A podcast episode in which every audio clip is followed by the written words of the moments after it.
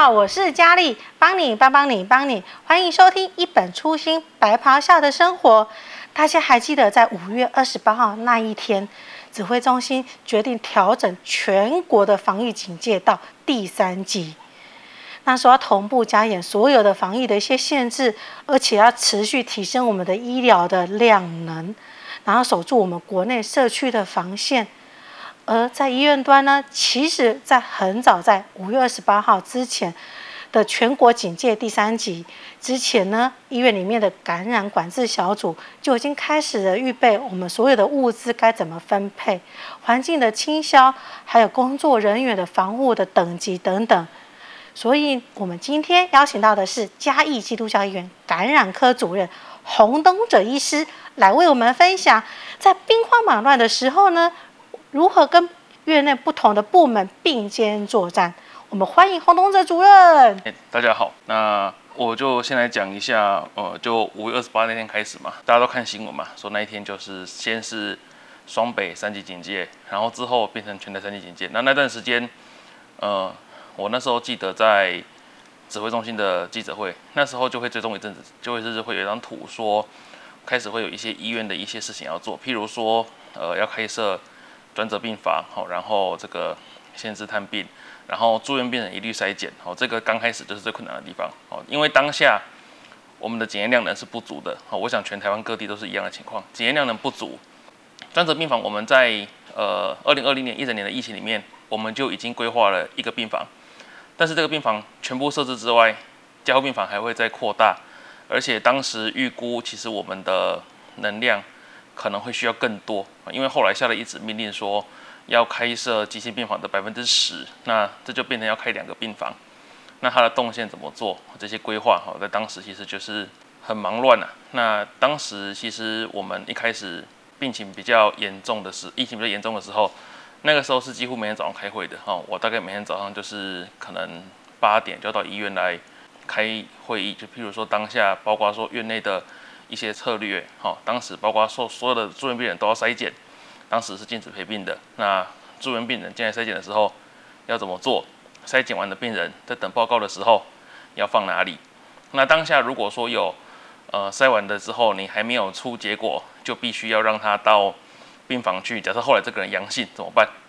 好，所以当时在急诊就有规划的一个部分，他们把一个病房暂时的开起来，作为是一个规划区，但是这个规划区它又不能够跟原本在医院里面的动线规划是重叠的，因为假设这边有一个人确诊的时候，这个区域要清消，而且当下其实最害怕的其实是，假设有一个确诊人员出现，有帮他接触过的医护人员都要匡列，那我们的急诊有多少人可以被匡列？你被匡列两组就没人上班了，而且匡列之后你有可能整个区域要清消，被匡列两次急诊大概也不用做了，所以怎么办？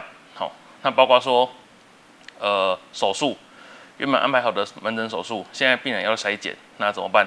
他可能会延后他手术的行程，他住院的时间都会受到影响。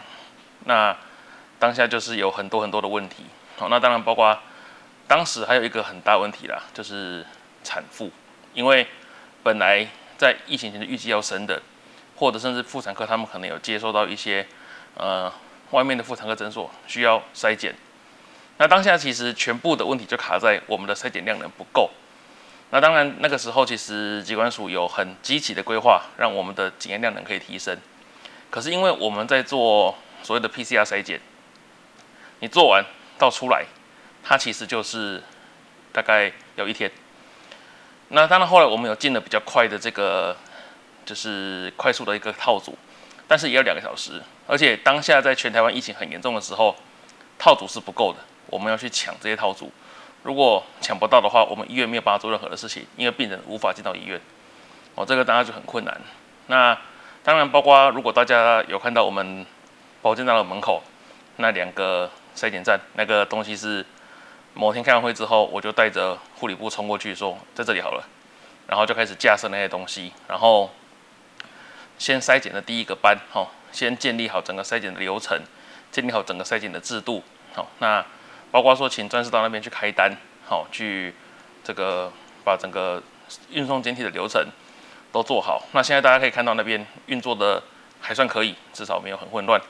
哦，那个都是我们那个时候在建出来的啦，然后那当然当个时候因为疫情很很严重，每天看那个数字就跳几百个人，几百个人，大家压力都很大，所以大家遇到不会的问题怎么办？先打电话来问啊、呃，手机就是整天响，好、哦，我们感染管这次的电话，手机就整天响，哦，那问题哈、哦、千奇百怪，从那个最基本的像是门诊有人进来，可是门诊的看护没有筛检，可是阿伯是一个失能的人，他要怎么样进来拿药？那志工帮他拿嘛？可是志工就几个人而已，如果来了五个阿公阿嬷，他需要人家推轮椅怎么办？志工就没有空了。那我们就成立了一个院内公告的一个区域，那那个区域也必须要有人来维护啊，所以那时候就是我来维护，然后还有就是要固定的去更改内容，因为那个时候疫情很混乱，中央每一天每一天哦都会下一些新的指示，那这些指示呢下下来之后到各地方政府去。好，譬如说像双北的疫情跟我们的疫情就不同，我们就不会有完全一样的这个做法。那这样子的时候，嘉义市政府卫生局的说法跟中央相抵触的时候，我们要怎么办？所以我们还有长官时不时就去问那个科长说：“那现在这个中央这个文是什么意思？”哦，就会变得很困难。好，那另外就是要面对呃院内的同仁的恐慌。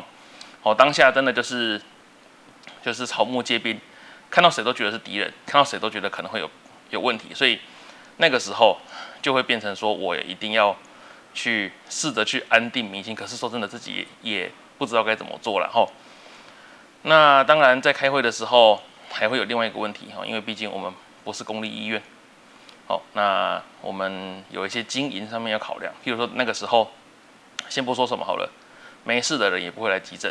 好，手术也暂缓，检查也暂缓。好，那各个科别都立刻出现了检查不够，那医院很现实的面临就是面对营收不够。我们要如何在维持防疫的措施的情况之下，又要适度的维持一些就是我们的营运的运作？因为很简单，我我们讲一个人要打化疗，假设他癌症他要打化疗，他并不可能因为新冠他就不打化疗，这样会让他的疾病更恶化。所以那化疗的人又有多少呢？那个时候就面临到，譬如说要开刀的人、要开紧急手术的人、哦、要做心导管的人，这些人的权益不能因为我们的筛检很慢，就让他们在我们医院里面出了大事情。所以那个时候就会有一些还蛮有趣的状况，就是今天假设我们有一个人因为呃心肌梗塞来，我们就是先做紧急的筛检 P C R 跟快筛先做，快筛会比较快出来，就让他去做。那做的人呢，就穿全身的这个防护衣去帮他做，等到他确认 P C R 阴性，才可以把衣服脱下来。那当下会觉得蛮好笑的，就是这个是什么奇怪的政策？可是因为毕竟当下大家都很恐慌，因为我们医院抓到的几个确诊者，其实第一个并没有症状，第二个是都不是在你预测到会出现的地方出现。所以，这个疾病本身比较诡谲的地方在这里的时候，你这些策略你并不可以说哦，我只有胸腔科这样做，我只有感染科这样做，我其他科不这样做，因为目前为止我并没有抓到任何一个，抓到的都是来做其他的检查的人，所以这个是疫情在刚开始的时候比较大的一些困难这样子。所以那个主任，那这样的话，在那个疫情期间的这些的诶动线跟这些都是主任你会抽丝剥茧，然后一一的去用一些逻辑性的部分的一些思维去做一些制定的吗？因为这样听起来，这个是冠状病毒，这个是以前都没有过的一个状况。那主任你没有所谓的一些教纲上部分去做，那主任是用什么样的一些，就是说去设计这个流程动线？其实这个就回到感染管制这个议题了哈，就是感染管制是我们感染科的训练里面，它本身就是会考试的一环。嗯、我们考试当然除了考成人感染、儿童感染之外，其实我们会考感染管制。那感染管制首先最重要的是，你得知道这个病怎么传。嗯、你这个病不可能是说哦，这个譬如说我们讲抗药性细菌，抗药性细菌大部分来说可能源自于尿或者源自于伤口，它并不会自己喷。所以你应该是接触到的人要去勤洗手，要去做所谓的接触接触性隔离。嗯、冠状病毒呢，为什么我们要戴口罩？为什么我们要保持社交距离？对，其实原因是因为这个病就是借由飞沫传染，这个东西就会变成说，你得先了解这个疾病怎么做。接下来的感染管制的策略，其实台湾比较运气比较好的是说，我们曾经抗SARS过，我们曾经经历过是 SARS， 所以说其实有很多抗SARS的大将、一些老师、一些前辈们，他们有一个像是群组，我们有一个群组叫做什么伊波拉步兵团之类的，那个里面都感染科医师啦，或者是一些感染界的大佬。他们就会有一些讨论哈，里面包括说有一些像是网络上很有名的这个林氏璧医师、林氏璧孔医师，是哦，他会时不时帮我们去导读一些这个，包括疫苗、包括呃防护、包括目前国际上的一些情势的文章。我们当然可以从里面学到一些东西，可以拿来跟同仁讲。但是其实感染管制这个东西，它必我必须说它是一个训练，好、哦，它是一个像我们的感管师，他们必须经过感管的工作。他们必须要经过考试，他们才可以有护理师转任感管师、嗯，所以这些东西其实到最后，它是一个，我个人觉得是一个概念。哦，就譬如说，有些东西其实不需要害怕，因为你必须知道，像是假设我们两个中间摆一个隔板，那这个隔板它有多少效果？嗯、你要摆多大才能够避免、嗯？这个就在我等一下会提到，在疫情比较频繁的时候，这个时候各单位开始说，哎、欸，我听到其他医院。来跟我要这个隔，哎，说有放隔板，那我也想用隔板，隔板可以医院可以出吗？但是你得先知道这个东西到底有没有用，目的是什么？没有用的话，那你做的再多也没有真正的帮助，嗯，还不如勤洗手，对对。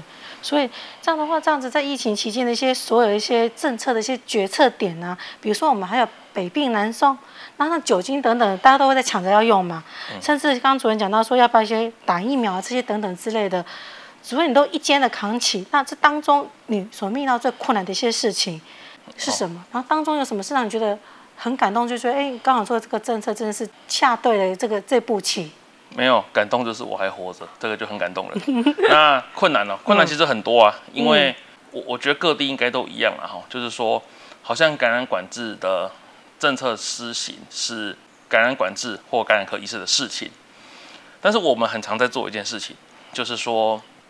我得先去了解各单位的问题。我们医院的状况是这样，因为你所有的问题都汇集到我这里来，全院的各单位，嗯、举凡社区医学部，然后举凡这个各医事科、嗯、复健科、好、哦、这个血液透析室、内视镜室、肺功能室，他们各有各的问题，能不能做这个，能不能做那个？我们的空间好不好？包括说像这边也提到酒精使用，这个也是我们医院抓到了一个确诊者，其实是在。电脑断层是抓到的，所以在电脑断层是之后，他前后的人都被匡列，所以这之后呢，他们就开始每一台病人做完之后，都用酒精消毒。消毒了的时候呢，酒精就不够用。如果我们没有跟院内的各单位沟通，譬如说我们跟卫材沟通，我们也不会知道说我们的酒精不可以像去买酒一样无限量的购买，因为酒精是一个会爆炸的东西。嗯、对对对对。你如果一次买，譬如说你今年买一万公升，你明年买超过。一万一千公升，那个是不被允许的，因为人家会想说你是不是要做炸弹，嗯，对，所以会不够用。那不够用的话，你就要跟他们说，那我们就改变方式消毒。大家说不能用酒精，那我用什么？我们就去找替代品。替代品，譬如说漂白水。那漂白水又有分五百 ppm 跟一千 ppm，、嗯、跟五千 ppm， 他们有各有不同的效果。但是最重点的是，有些机器不能用漂白水擦，对对对，一擦就坏了。对啊。紫消呢？紫消。紫消也被很多单位在讨论嘛，但是紫消在没有良好的就是清理之下，比如说一个表面你都没有擦，你直接照紫消灯，没有用吧？那个是没有用的。对对对。所以这个也是感染管制的重点呢。比如说我们一定要知道说，你的某些东西是辅助而不是主要，哦，不能说就开个紫消灯就一直这样开，啊，你的细菌就通通都死掉，嗯，倒是也不可能。那所以当下酒精就各单位去统计谁用的不合理，谁用的合理。那除了酒精使用。之外，我们曾经有组成过一个很有趣的这个组，叫做呃装备讨论小组。什么装备？好像在讲那个武器装备一样，不是？它就是讨论，譬如说 N 九十五 谁可以领，谁不能领。嗯嗯。那因为 N 九十五 的量也是固定的，你不可能就是都发给大家用。那譬如说护目镜，那要不要做？那有的会说我要抛弃式的，或者是我要自己买自己来戴。那 N 九十五 那个问题最大啦 ，N 九十五 啦，隔离衣啦，嗯，那个其实都是有固定的量。那如果说我一次用的太快，那我可能就会之后我都把它拿去用在一些不太重要的地方。结果我急诊通要上的时候，发现我要我病人来要插管了，我发现我没有 N 九十五 了，所以我们就控管。那那个时候其实也发生了一些小趣事啦，比如说某单位的工作人员觉得说他应该要拿 N 九十五， 可他没有 N 九十五， 他就上了爆料公社之类的。嗯，还有这种事情啊？有发了一个文，那就不明讲哪个单位了。不过就是会觉得说不是很想当坏人，那但是有的时候又会有一些人，他好声好气的跟你说一些他我觉得听起来很荒谬的一些理由，譬如说我们的门诊的卫教师，他们觉得说他们很常会被民众围在一起，哦，做抽做验血糖，然后他觉得这个风险很高，他想要申请护目镜，或者譬如说，呃，神经科检查室。他们会帮病人贴贴片，他们也觉得他们会比较风险，但是事实上，你去想，这个跟你家邻居握手的差异在哪里？其实不见得有。那所以你要拒绝他，又好像不近人情。可是我们一定要去掌握这件事情。所以感染管制到最后，大部分的人当坏人啊。嗯嗯。就我们到最后都学会臭脸当坏人，这个大概是感染管制的精髓之一，就是你必须要用你的理论去掌握。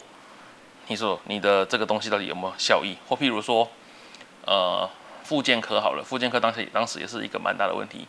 他们那个时候每一个，譬如说复健的扶手、复健的把手，他们弄完之后都一定要清消，用漂白水擦，那个味道很重。对，那个味道蛮浓、哦，很很很浓。所以擦完之后，你要等它散掉要一个小时。嗯哼。下一个人，不然等一下来复健的民众一来直接吐。嗯。那你用酒精擦。每一个摸过一次就擦一次，这样子蛮浪费的。大家知道那个健身房，如果最近大家有的去健身房就知道，我自己是很常去，真的是每一个人做完就擦之外，每两小时还会有一个，我有一个他们工作人员走进来，拿那个像喷泡泡机一样，把整个酒精都喷过一次。那个东西在实证上到底有没有什么效果，我们不好讲，但是不能不做。嗯哼，那所以酒精的使用呢是成为一个大问题。那当然，这些所谓的 N P I 哈，我们讲 N P I， 就是说所谓的这个非药物介入。譬如说我们讲的，面对疫情，你能做的事情有什么？除了疫苗，除了药物，除了住院治疗，这个算是我们所谓的呃药物介入或者是医疗介入。那非医疗介入就是什么？口罩、洗手、社交距离。嗯。好，这些东西像台湾这几天的疫情，我今天还没看呢、啊，不过我猜应该顶多就是零个到两个。原因是因为我们的 N P I 做得足够的好，那再加上疫苗覆盖率足够。但是你单单有疫苗，但是却没有 N P I， 这没有用，也没有意思。像最近大家知道，呃，英国或者说各个国家也因为疫苗的覆盖率比较高，就开始口罩松绑哦，这些东西它就会造成疫情的再再上升。所以这些东西是很重要的，但是对于 N P I 的概念又是什么呢？我某一天曾经在急诊的候诊区看到一个病人自备兔宝宝装，把自己穿得跟外星人一样自备，或者是譬如说大家在看新闻，新闻你会看到说那些从机场回来的，很多人从头到脚都包得紧紧的、啊，对，有戴口罩嘛，有人会穿那个就是防护装，全身防护装嘛，兔宝宝装。那我觉得问题在这里，你有学过怎么脱吗？嗯，应该很多人都没有学过哦。你如果会穿不会脱，那个问题才大。你会穿，你喷到了病毒，然后你脱的时候，全身都是。你没有学过怎么脱那个东西，你拉下来，脱掉，然后每拉一个动作就要洗一次手，这个有人知道吗？没有，就不把它撕掉，撕掉之后呢，再拿来摸自己鼻子，挖一挖，搓一搓。那这个会有效吗？这个不会有效。嗯、好，那当然包括说 N 九十五。很多人说给他 N 九十五， 戴了也没干嘛，就丢掉一个。其实说实在话，我们在做疫情匡列的时候，我们所匡列的内容是有没有戴好外科口罩，有没有保持社交距离，接触时间十五分钟以内，这种其实是不会被匡列的。但是在那个疫情比较呃严重的时候，大家就会说，哎、欸，我要戴 N 九十五， 因为我觉得这个没用。我就想说，那你这个没用，那你不要戴啊。如果你觉得这个没用，那你就不要戴啊。但是这个怎么说？恐慌是最糟的情绪啦。那而且像譬如说，有很多人他们很喜欢在，就是很多装备，他们说他们很怕这次防疫破口。那我就会想说，防疫破口，那你回家倒垃圾的时候，你邻居如果是确诊者，你会穿这样去倒垃圾吗？估计你也不会。对啊。所以其实那个东西不见得啦吼。那其实医院有的时候搞不好还比较安全，原因是因为至少你所看到的那些住院病人都筛检过，都有一套阴甚至两套阴的结果。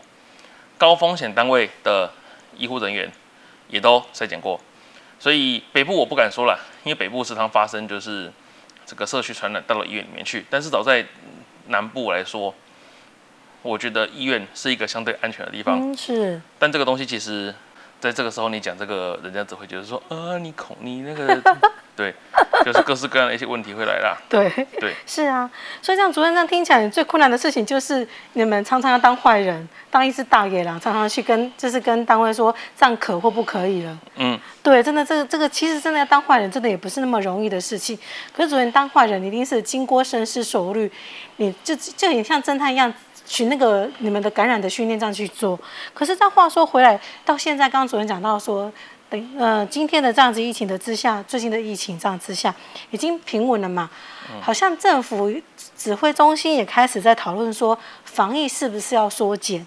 嗯、那那这样，主任是不是最近也会开始跟着中央的一些政策、指挥中心的决定，会不会又在讨论评估我们现在的风险性，要再怎么样去弄？因为每一次的状况不同，那是不是防疫物资的一些调配、一些动线，什么是不是有跟着一些滚动式的调整呢？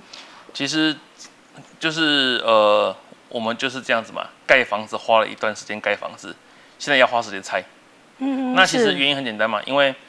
各现在疫情稍微平缓，我我觉得云嘉南地区目前应该也很久没有看到所谓确诊个案，所以大家就会想，那我检查可以做了吗？我的病人可以进来住了吗？我的病人可以不要筛检了吗？所以说就会开始呈现那个时候，像我以开刀房来举例好了，开刀房当时其实是进来的人都要筛，门诊手术也要筛，嗯对 对, 對，然后那个厂商进来送器材的厂商也要筛检。那这个要自费，他们必须要自费。但是接下来好，疫情开始趋缓了，谁可以不要做？譬如说，要进来住院手术的人，那个因为毕竟要住院了，嗯，是住院松绑这件事情，其实政府并没有调整，所以住院还是可以，还是必须要做筛检。厂商呢？厂商你不知道，厂商又有分两种，一种是跟导厂商，一种是送器材厂商。有的人进来把器材丢了就跑了，有的人是他可能会因为那个器械很特殊，所以外科医师会需要那个厂商可能要刷手上台协助。嗯、这种人他基本上是直接接触病人，那这个要筛，那个不要筛。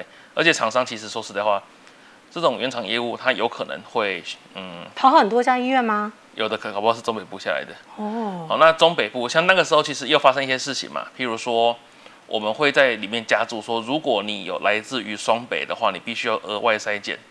那但是。对于这件事情来说，到底哪里算是疫区？那时候也有讨论彰化要不要列入，对对对，高雄要不要列入，市区要不要列入？那我就会想，这个东西如果说没有做好，会被贴标签哦，会变成贴标签，这个一定会变贴标签。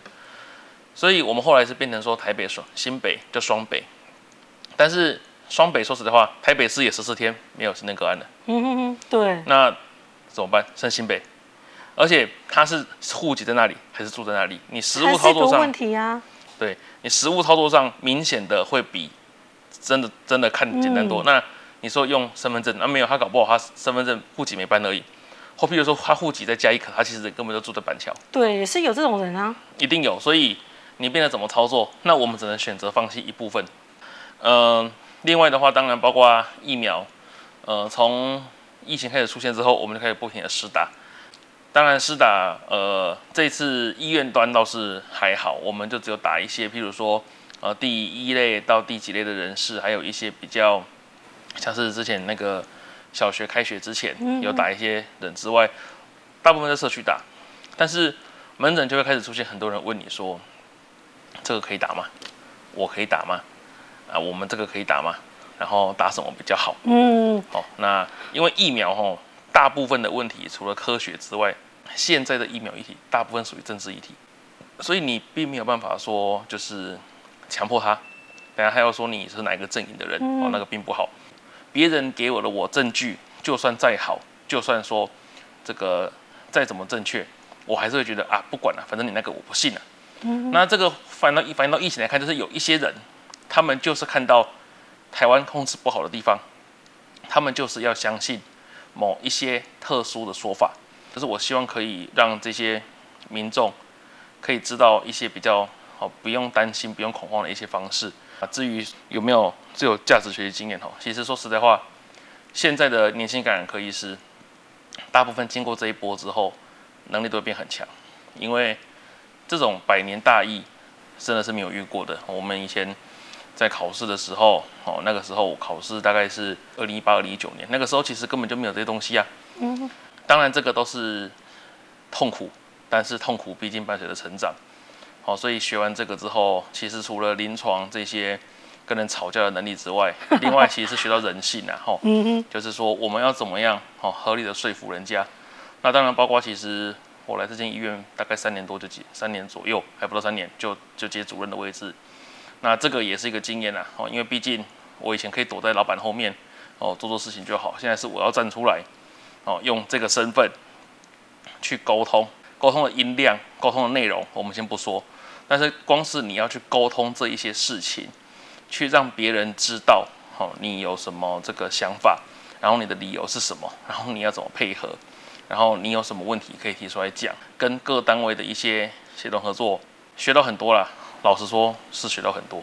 嗯，对，身为一个主任，最重要就是你要有那个肩膀扛起这些责任。可主任，你真的是很有逻辑性的，是帮大家去分析哪些事情是合理跟不合理，所以这样子做了这样一个决定。那也是因为做了这样的一个这些政策的决策呢，让整个医院里面的所有一些物资的一些调配，以及所有动性防疫的一些这些规定，什么都是设置的非常的一个完善。